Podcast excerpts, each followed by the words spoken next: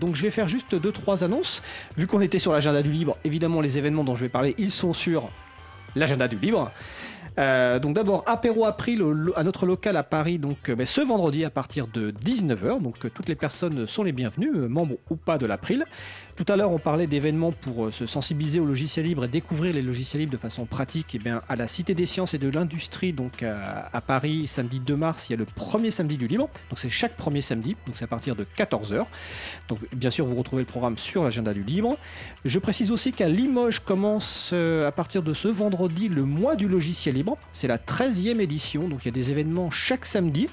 Il y a également l'expo libre de l'April qui est présente, donc ça se passe à la bibliothèque francophone multimédia de Limoges.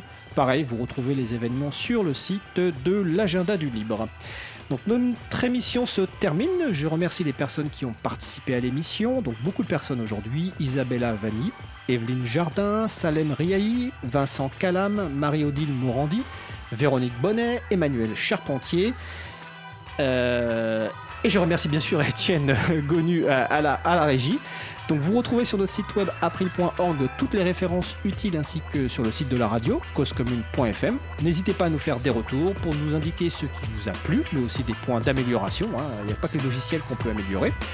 Euh, je vous souhaite de passer une bonne- belle fin de journée. On se retrouve donc le samedi, euh, le mardi 5 mars 2019. Notre sujet principal portera sur euh, Wikipédia. Et d'ici là, portez-vous bien.